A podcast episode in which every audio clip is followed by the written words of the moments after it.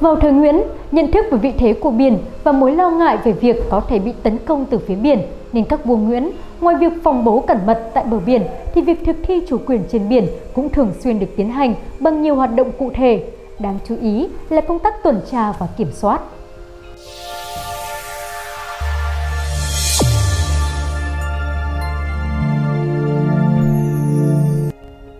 Huấn luyện theo hướng thủy quân biển Với việc tổ chức, trang bị và huấn luyện quân thủy theo hướng thủy quân biển, nhà Nguyễn có điều kiện để thực hiện tuần tra, giữ gìn vùng biển dài rộng.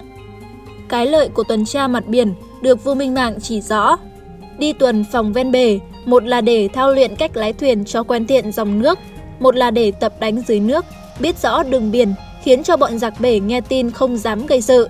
Thế có phải là một việc mà được ba điều lợi không? Việc tuần tra, kiểm soát vùng biển nói chung được giao cho đội quân chính quy, song ở các địa phương thường được giao quyền chủ động. Các tỉnh lấy dân địa phương rồi lập thành các đội tuần tra. Bản dụ thời Minh Mạng quy định, các tỉnh có hải phận đều đóng 2 đến 3 chiếc thuyền nhanh nhẹ và sai nhân dân các đảo sửa chữa thuyền đánh cá, liệu cấp kỳ giới để đi tuần thám. Rõ ràng, quân địa phương đóng vai trò quan trọng, là tay mắt của triều đình trong việc nắm bắt thông tin, tuần thám trên biển. Dưới thời Nguyễn, cướp biển người Hoa hoạt động nhiều là mối lo ngại thường xuyên trên biển với thuyền buôn và cũng là thách thức đối với chính quyền. Thuyền cướp biển thường dị dạng, lẫn lộn với thuyền buôn và thuyền đánh cá. Để phân biệt thuyền cướp biển với thuyền buôn, thuyền của nhà nước, thuyền tuần liễu, thuyền công sai, Minh mạng năm thứ 9 năm 1828 quy định việc lấy thuyền giặc thì treo cờ bắn súng để phân biệt. Nếu không có cờ, tức là thuyền của giặc, phải nhanh chóng đuổi đánh, không được lầm lỡ. Năm 1824, vua Minh Mạng ban chỉ dụ phân cấp kính thiên lý cho các tỉnh có vùng biển, đồn biển và thuyền tuần liễu bởi vùng biển mênh mông chỉ có kính thiên lý có thể trông xa được. Thuyền tuần biển với nhiều loại như các loại chuyên dụng của nhà nước hay thuyền của địa phương, thậm chí có khi dùng thuyền đánh cá nên công hiệu thấp. Năm 1838, vua cho làm thuyền khỏa đồng để đi tuần, Thuyền ấy dài 4 trượng, 4 thước, 1 tấc, ngang 1 trượng, 4 tấc, có sàn ngồi để đánh nhau. Các tỉnh dọc theo bờ bể làm theo hình dáng thuyền đại dịch, mỗi tỉnh hai chiếc, mà tỉnh nào mặt bể rộng mênh mông thì làm 3-4 chiếc đều gọi là thuyền tuần dương. Năm 1834, Minh Mạng tiếp tục ban dụ các tổng đốc, tuần phủ, bố tránh, án sát ở các địa phương ven biển đều nên xét các đảo ở hải phận trong hạt hiện có dân cư thì điều sức cho dân ở tỉnh ấy đem thuyền đánh cá nhanh chóng sửa chữa cho được nhanh nhẹn. Nơi dân số nhiều thì làm 2 đến 3 chiếc, mỗi chiếc có thể ngồi được trên dưới 20 người. Về phí sửa chữa hết bao nhiêu thì nhà nước cất tiền. Lại liệu cấp cho giáo đài, súng trường, thuốc đạn, giao cho dân ấy nhận lính để dùng đi tuần thám. Khi gặp giặc biển thì một mặt cùng nhau chống đánh, một mặt chạy báo cho khỏi bị chậm trễ không kịp việc. Minh Mạng còn ban dụ từ Quảng Trị trở ra Bắc, từ Quảng Nam trở vào Nam đều nhanh chóng phái 3 đến 4 chiếc thuyền binh theo hạt biển đi tuần xét.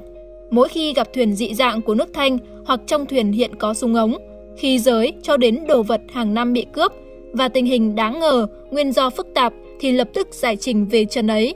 Một mặt tâu lên, một mặt xét rõ, xử tội nặng thêm bậc, tâu lên. Những thuyền binh được phái đi cũng nên hết lòng dạy bảo nghiêm ngặt, không được nhân việc mượn cớ quấy rối thuyền buôn binh thuyền luân phiên thay đổi. Công tác tuần tra được tiến hành theo chu kỳ nhất định, tùy thuộc vào thời gian có nhiều thuyền buôn và thuyền công sai đi lại nhiều hay ít. Như bản dụ năm 1835, mỗi khi mùa hè đến kỳ vận tải thì do đề đốc Thừa Thiên liệu đem theo biển binh thuộc phủ và đem theo biển binh ở đồn biển cùng ra biển, căn cứ theo hải phận qua lại cùng tuần thám bảo vệ. Nếu kỳ nào đoàn thuyền đi vận tải số nhiều thì cho sức thêm thuyền binh cùng đi do thám. Những thuyền binh hàng năm phái đi cho cứ vào tháng 3 bắt đầu, tháng 7 thì thôi. Binh thuyền phái đi cũng luân phiên thay đổi 3 tháng một lần, bởi phái đi lâu ngày có phần nhọc mệt. Nay chuẩn cho các viên quan vệ đang tại ngũ ở nguyên mà quản xuất. Còn các viên quản xuất dư giả cho đến quân lính, cứ 3 tháng phải chiếu số thay đổi, để cho kẻ làm người nghỉ được đồng đều. Tuy nhiên, cũng tùy theo từng điều kiện cụ thể mà có thể tiến hành sớm hơn hoặc muộn hơn có khi tháng riêng, tháng 2 đã phải tiến hành tuần thám, như bản dụ năm 1838 cho biết. Trước đây, trẫm đã giáng lời dụ, Hàng năm binh thuyền đi tuần ngoài bể, cứ tháng 2 ra đi. Nay tháng riêng, trời đã sáng tỏ mà đường đi thuận tiện, chính là thời kỳ thuyền buôn đi về. Thời nên phái đi tuần tiễu ngay để yên vùng bể. Đặc biệt, ở các vùng biển có nhiều hải tặc thì không kể mùa nào, bởi tấn thủ sợ tại vốn có trách nhiệm tuần phòng. Về cách thức tác chiến và trang bị vũ khí, năm 1835, vua ban dụ. Thuyền của giặc ấy phần nhiều là nhanh nhẹn, chạy giỏi, chiến đấu với nó nếu là hơi xa thì phải dùng đại bác chỉ định vào mái chèo, bánh lái của thuyền giặc mà bắn tan. Gần thì dùng câu liêm, giật đứt dây buộc lái, làm cho thuyền đổ nghiêng không chạy được, thì tự khắc bị ta bắt được. Thuyền cướp biển thường đi thành đoàn, có tổ chức và được trang bị khá tốt. Như năm 1836, tỉnh Khánh Hòa tâu rằng, thuyền đi tuần gặp một chiếc thuyền giặc, hai bên màu đen, hai má trước mũi màu đỏ, sau lái và vắn giữa hai bên vẽ hình đầu rồng, lại có hai lỗ châu mai đều đặt đại bác, dám bắn súng chống cự với thuyền của quan quân. Minh Mạng liền cho phái nhiều binh thuyền và thông sức cho thuyền binh ở Kinh và ngoài các tỉnh phái đi đều lưu tâm tìm bắt ở các đảo. Kế hoạch tác chiến kỹ lưỡng Cũng có thể thấy kế hoạch tác chiến của bộ binh bàn định về đồn biển như sau. Đồn Thuận An ở Thừa Thiên và các đồn biển Tư Hiền, Chu Mã, Cảnh Dương ở phía nam đến đồn biển Đà Nẵng ở Quảng Nam, từ đồn biển Thuận An đến đồn biển Việt Yên ở Quảng Trị ở phía bắc, cộng 6 đồn biển. Về số tàu thuyền cần dùng, mỗi đồn biển cần 2 chiếc thuyền ô, 3 chiếc thuyền nhanh, nhẹ, chia chạy lần lượt đi tuần thám. Các đồn biển ấy đều căn cứ vào số bình dân, phu thuyền hiện tại mà chia làm hai toán, mỗi toán một chiếc thuyền ô, 15 binh phu, súng ống, khi giới đem theo, một chiếc thuyền nhanh nhẹ, 15 binh phu.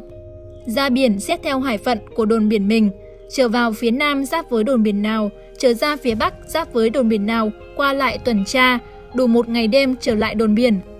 Toán khác tuần tra, tư thế luân chuyển thay đổi nhau, cốt được liên tục. Phàm đến nơi giáp giới là nơi người đi tuần biển của hai đồn biển gặp nhau thì hai bên nên biên ký có nhau làm bằng để phòng khi tra xét. Lồng đèn ở thuyền ô đều viết to hai chữ tên đồn biển, ban đêm treo lên làm hiệu. Ở hải phận đồn biển nào trong khi du tuần gặp giặc biển hoặc quả là thuyền dị dạng, cần phải vây bắt thì bắn 3 tiếng đại bác, ban đêm thì bắn 5 chiếc pháo thăng tiên làm hiệu.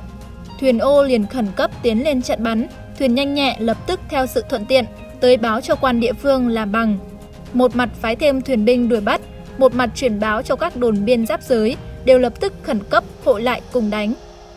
Đồn biển nào đi tuần sơ xuất, không đến đầu đến cuối, không có chữ biên ký nơi giáp giới và gián đoạn không liên tục, hoặc đến nỗi bọn giặc được nhân sơ hở, lén lút nổi lên hoặc đụng gặp thuyền giặc mà không lập tức chạy báo, để đến nỗi chậm trễ lỡ việc, cùng là đã phát tin báo hiệu mà đồn biển ở giáp giới không lập tức đến hội, thì đều cho địa phương ấy tâu hạch nghiêm ngặt, sẽ trị tội theo mức nặng. Quý vị và các bạn đang theo dõi trên kênh Tiền đề lịch sử. Nếu thấy số này hay, đừng quên bấm like, share để lan tỏa thông tin ý nghĩa này và nhớ ấn subscribe kênh Tiền đề lịch sử để nhận thêm nhiều thông tin lịch sử bổ ích. Còn bây giờ, xin chào và hẹn gặp lại!